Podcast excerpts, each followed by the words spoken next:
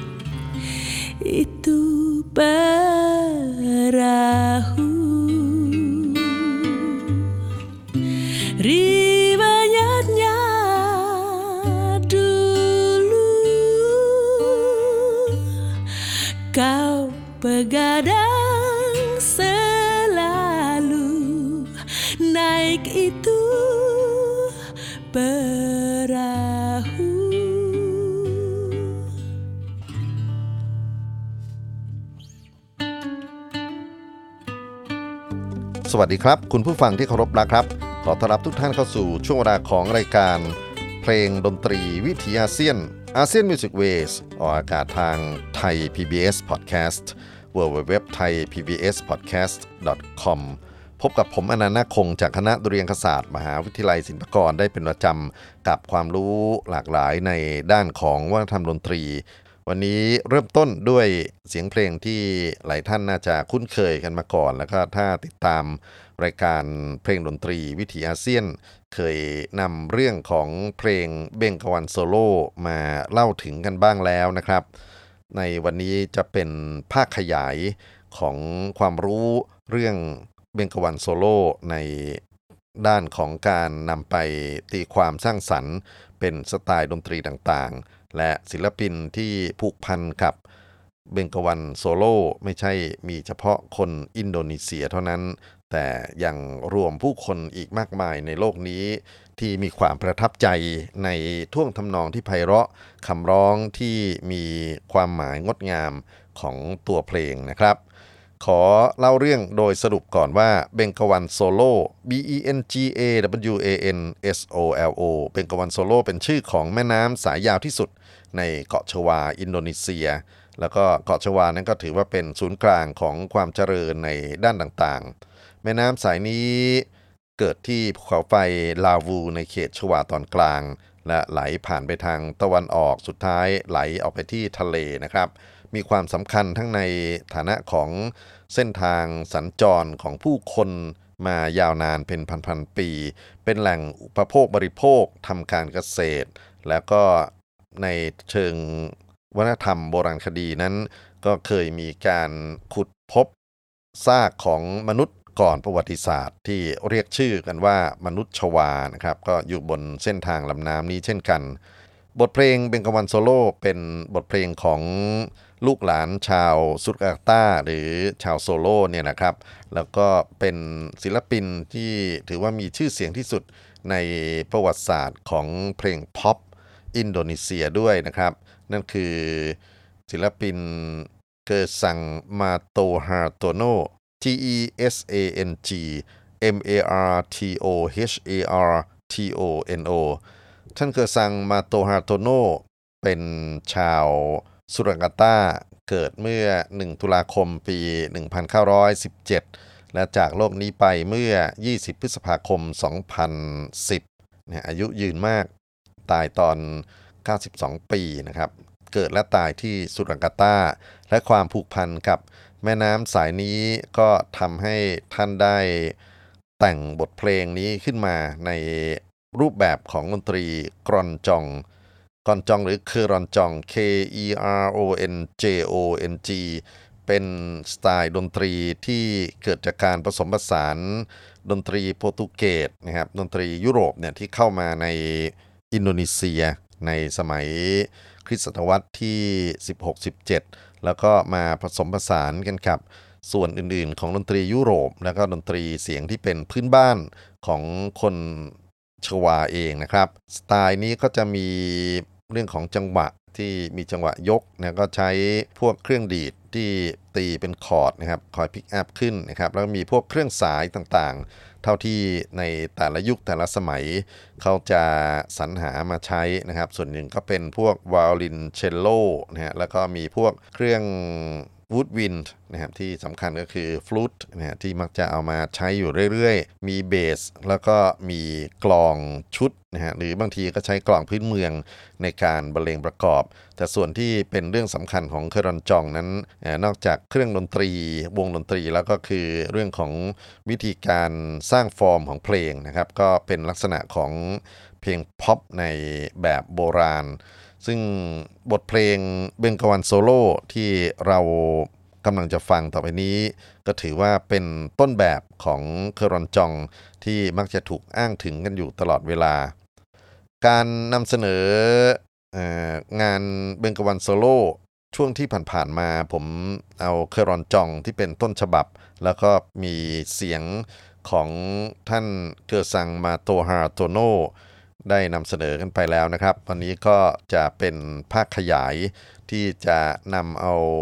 เสียงของศิลปินคนอื่น ๆ และสไตล์ดนตรีอื่น ๆ ที่คิดว่าน่าสนใจมานำเสนอกัน เราจะเริ่มต้นด้วยดนตรีที่ถือว่าเป็นประวัติศาสตร์นะครับ คือดนตรีสไตล์แจ๊สร็อกที่ศิลปิน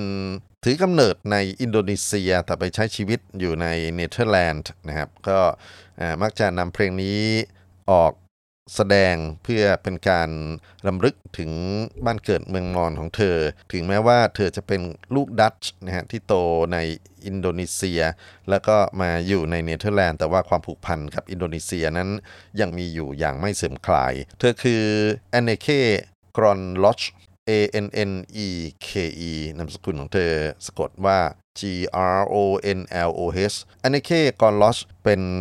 ศิลปินในสไตล์ดนตรีแจ๊สนะครับ แล้วก็เป็นแจ๊สในในแบบฉบับโบราณด้วยนะครับ พออการขึ้นเวทีของแอนเคในยุคหลังๆ นั้น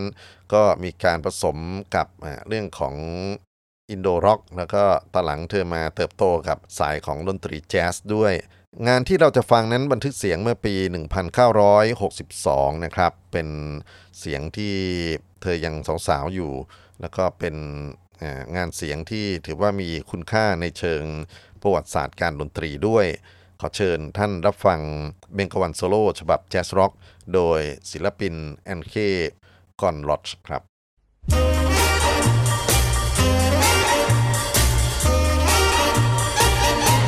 Bengawan Solo. Riwayatmu ini Sedari dulu jadi perhatian Usani Musim kemarau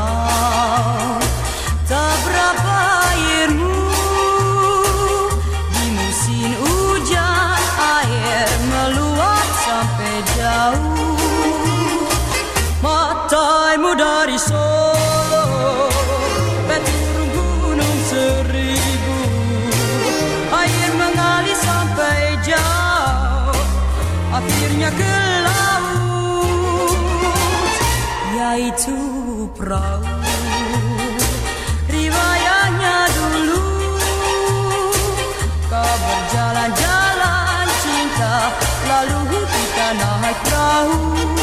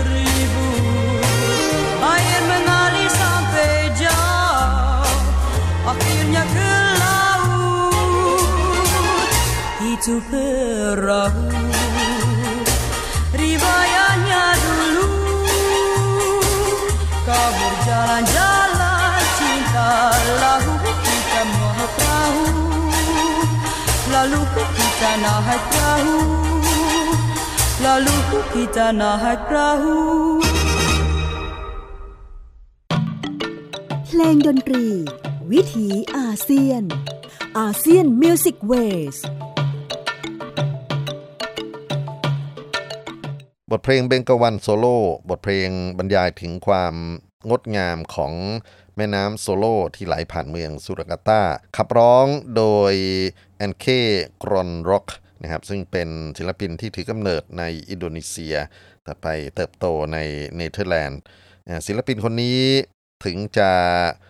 ไม่ใช่คนอินโดนีเซียร้อยเปอร์เซ็นต์แต่ว่าโดยความผูกพันของเธอกับประเทศนี้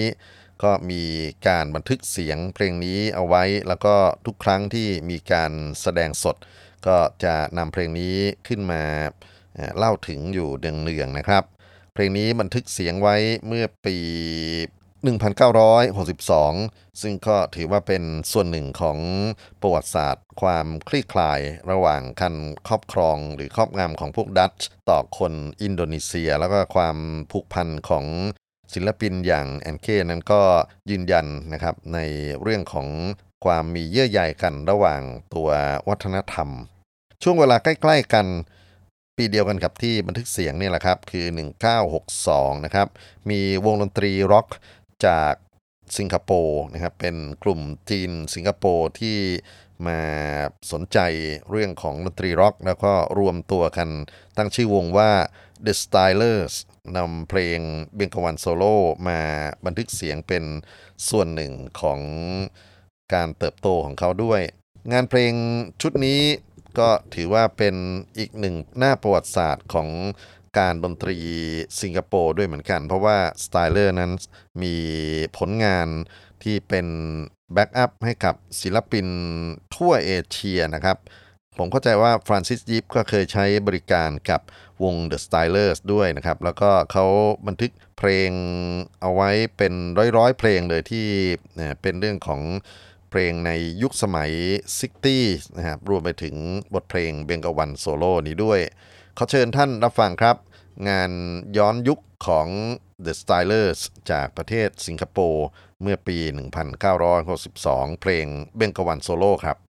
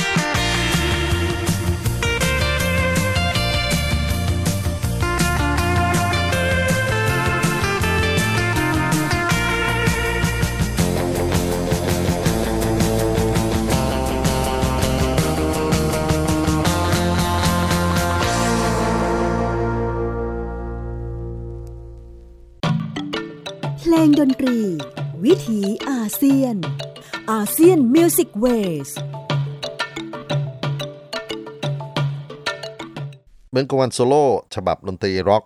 ซึ่งวงดนตรีจากสิงคโปร์ The Stylers ได้บรรเลงบันทึกเสียงเอาไว้เมื่อปี 1962 นะครับ ผมเคยเอาฉบับที่ญี่ปุ่นนะครับ ที่จีนเขาเคยบันทึกเสียงเอาไว้มา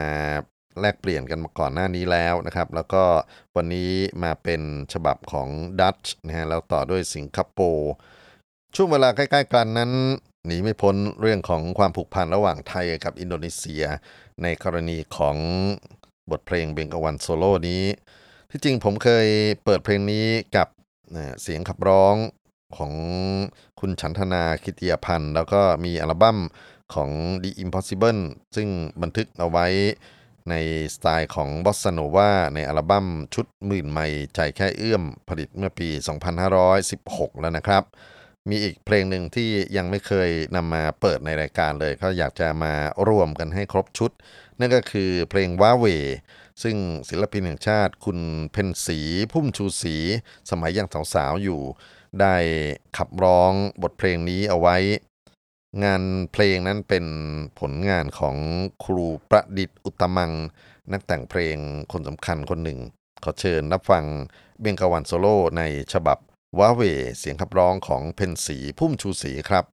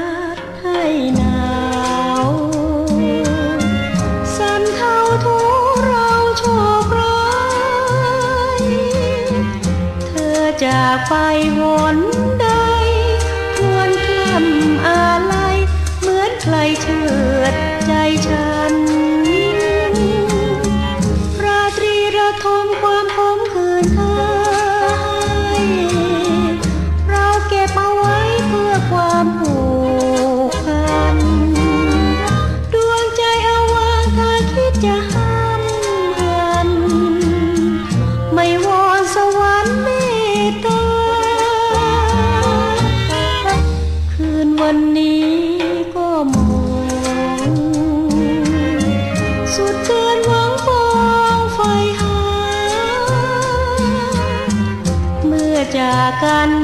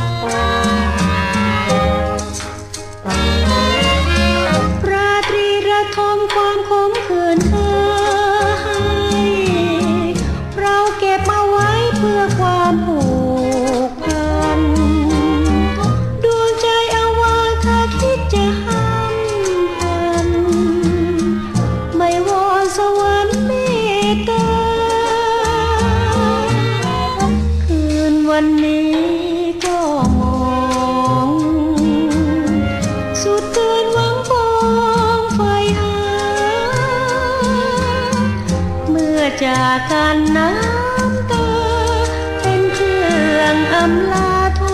เธออย่าลืมฉัน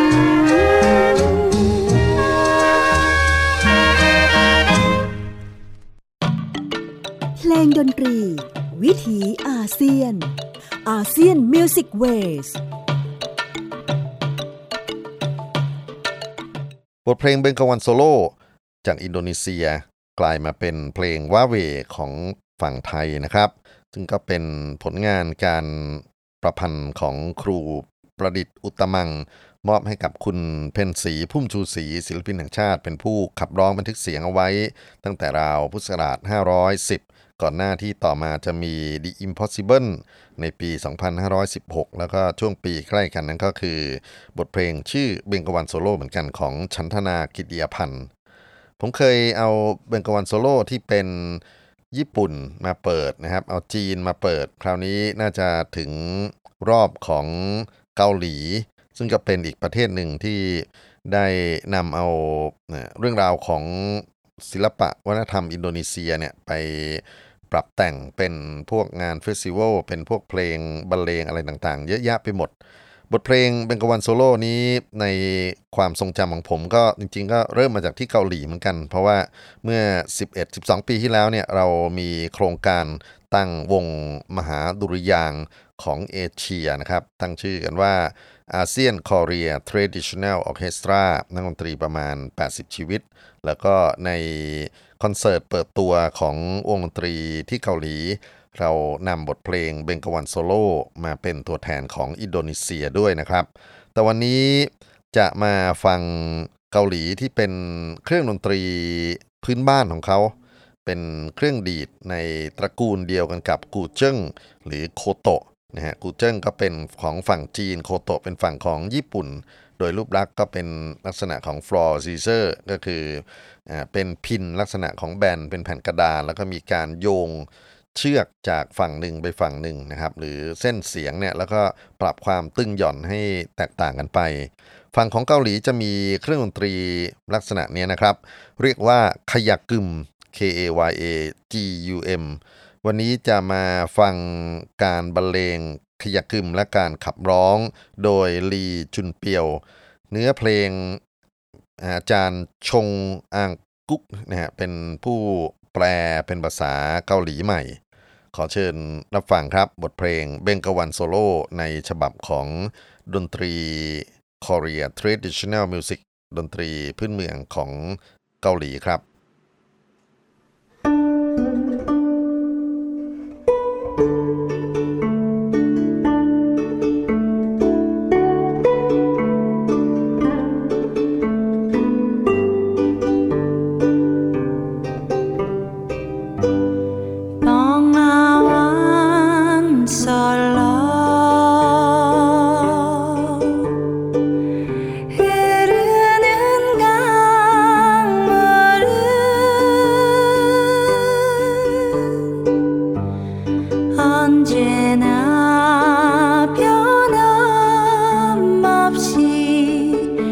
कैसे है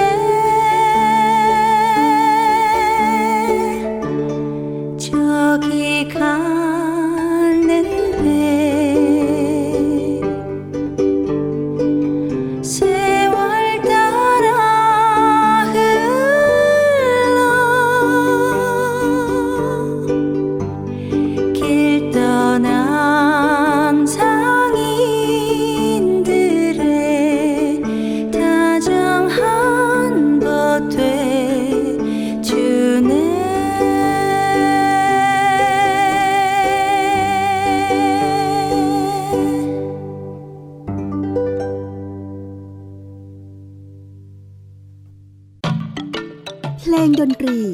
วิถีอาเซียน ASEAN Music Ways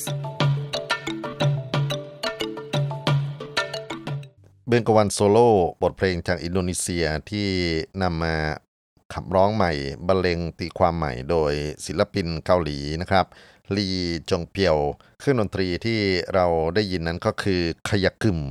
ซึ่งเป็นเครื่องดีดสำคัญเป็นหนึ่งในดนตรีประจำชาติของเกาหลี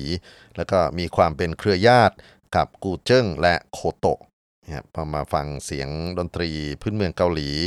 ก็ทำให้ในฉุกคิดว่าอ่าแล้วในอินโดนีเซียเองเนี่ย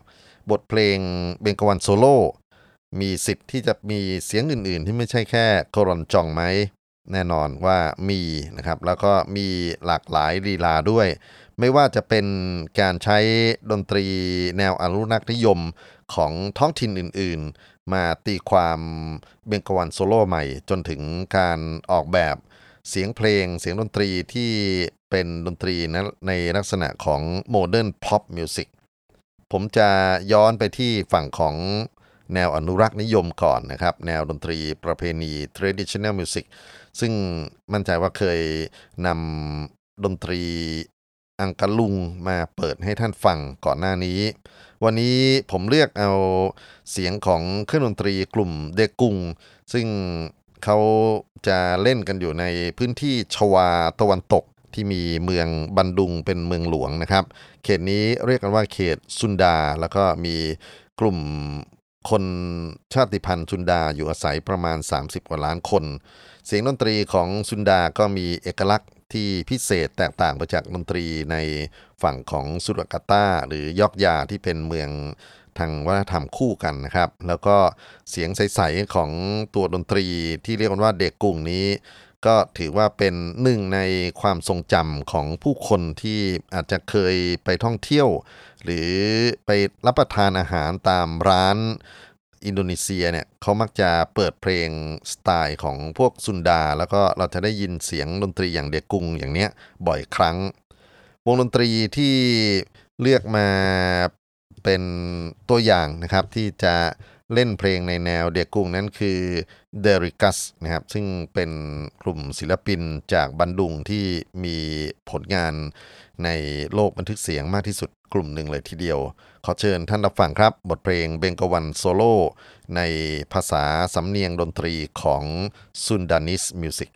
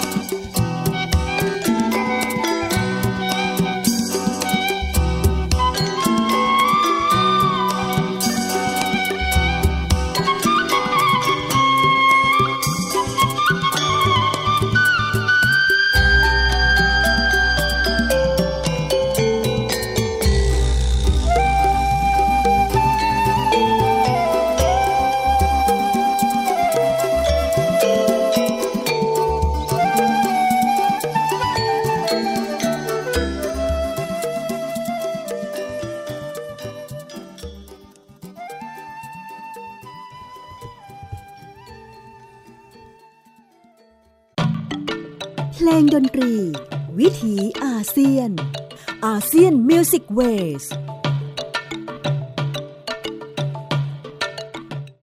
ท่านผู้ฟังครับ บทเพลงเบงกวันโซโล่จากชวาตะวันออกมาตีความใหม่โดยกลุ่มศิลปินฝั่งชวาตะวันตกนะครับวงดนตรีตระกูลที่เขาเรียกกันว่า degung music ซึ่งศิลปินเดดิกาสนะครับได้มาร่วมบันทึกเสียงเอาไว้ เมื่อคราวที่ฉลอง 55 ปีเกิดของบทเพลงเบงกวันโซโล่คือปี 2005 ในปีเดียวกันนั้น ก็ยังมีดนตรีแนวอื่นๆ ที่น่าสนใจไม่น้อยไปกว่ากันนะครับ ผมพอดูดูส่วนที่เป็น traditional music แล้วก็ไปสะดุดตาครับกลุ่มจากมาเลเซียนะครับ ถึงจะเป็นเพื่อนบ้านใกล้เคียง แต่ว่าโดยวิถีวัฒนธรรมหลายอย่างของมาเลกับอินโดนีเซียนั้นก็เป็นปัญหา ใน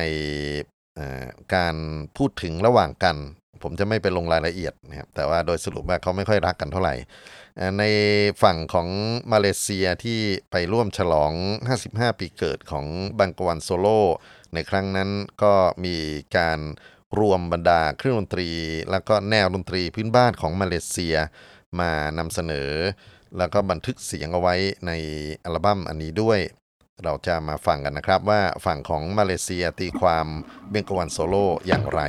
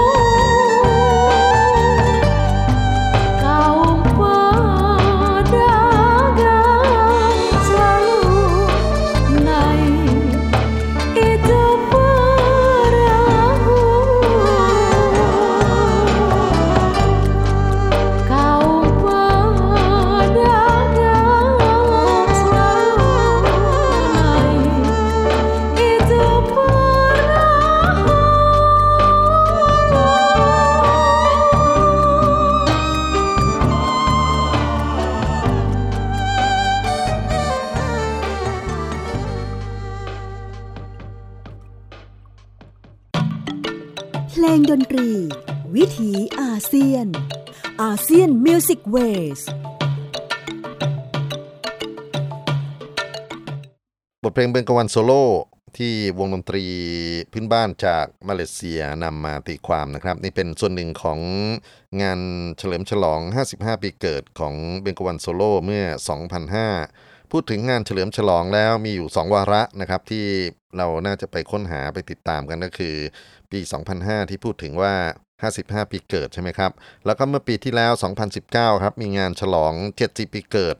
ของบทเพลงเบงกวันโซโล่และแม้ว่าท่านกีซังที่เป็นผู้สร้างสารรค์เพลงจะจากโลกนี้ไปก่อนหน้า แต่ก็ยังมีการใช้พวกเทคโนโลยีนำเสียงท่านฟื้นคืนกลับมานะครับ แล้วก็เปิดโอกาสให้พวกศิลปินหนุ่มสาวรุ่นใหม่นำเสียงท่านมาเข้าเครื่องสังเคราะห์มาตีความ แล้วก็ลองมาฟังสิ่งที่เป็น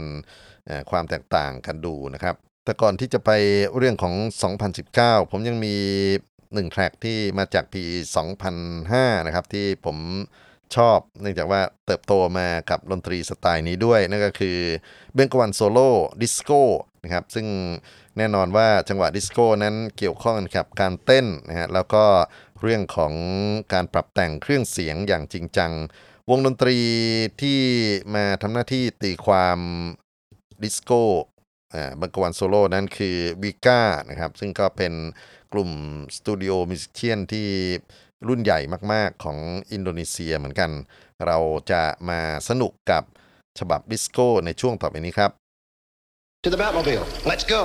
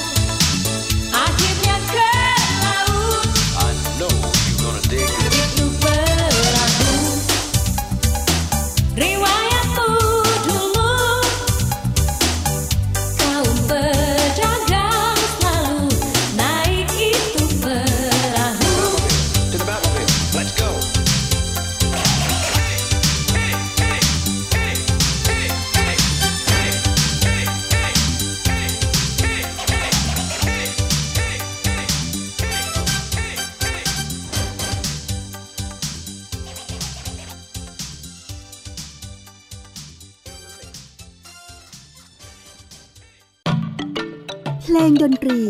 วิถีอาเซียน ASEAN Music Waysท่านผู้ฟังครับ นั่นก็คือเบงกวันโซโล่ในฉบับ disco version นะครับ มาจากกลุ่มศิลปินวิก้า ซึ่งบันทึกเสียงไว้เมื่อปี 2005 จริงถ้าฟังโดยละเอียดนอกจากจะได้ยินเสียงของพวกกลองไฟฟ้าอะไรพวกนี้แล้ว ก็ยังมีเสียงการ scratch แผ่น นะฮะเข้ามาแทรกอยู่ในการตีความบทเพลงนี้ด้วย ทั้งปี 2005 กับปี 2019 มีศิลปินมากหน้าหลายตาครับนำเบงกวันโซโล่มาตีความใหม่ในสไตล์ของดนตรีแจ๊สดนตรีร็อก ดนตรีดิสโก้ ดนตรี Latin dance ต่างๆ นานานะครับ แต่ว่าถ้าถามถึงหัวใจของ คนที่เติบโตมาในสุรากาตาโดยเฉพาะประธานาธิบดีโจโกวิโดโด ถ้าถามให้ท่านเลือกว่าท่านอยากจะเห็นเบงกวันโซโล่เป็นอย่างไร ผมคิดว่าท่านตอบคำว่า rock music เพราะว่านี่คือหนึ่งในประธานาธิบดีที่พิเศษมากของชาวอาเซียนเรานะครับ คือท่านมีความผูกพัน กับดนตรีร็อกในสายของเมทัลไม่ว่าจะเป็นเฮฟวี่เมทัลแบล็กเมทัลทรัชหรืออะไรต่างๆ นานาพวกนี้ แล้วก็มีวงดนตรีที่โตมาในท้องถิ่นของสุรากาตานะครับที่ผมเอามาปิดท้ายวันนี้ ก็น่าจะเป็นหนึ่งในงานที่ท่านประธานาธิบดีฟังอยู่ด้วยเหมือนกันนะครับนั่นก็คือกลุ่มจีจี้นะครับซึ่งได้ บรรเลงบทเพลงนี้ไว้ในงาน Java Rockin' Land ปี 2013 ไม่ได้เกี่ยวอะไรกับการเฉลิมฉลองวาระของบทเพลงเบงกวันโซโล่แต่อย่างที่ได้เรียนให้ทราบว่า ถ้าผมเป็นเด็กหนุ่มสักคนหนึ่งที่เติบโตมาในดินแดนสุราการ์ตาแล้วก็รู้สึกผูกพันกับดนตรีร็อก ก็อยากที่จะเห็น การวิวัฒน์การเติบโตของบทเพลงเบงกวันโซโล่ในฉบับของร็อกนะครับ เราจะร่ำลากันด้วยงานของศิลปินจีจี้เบงกวันโซโล่ร็อกครับ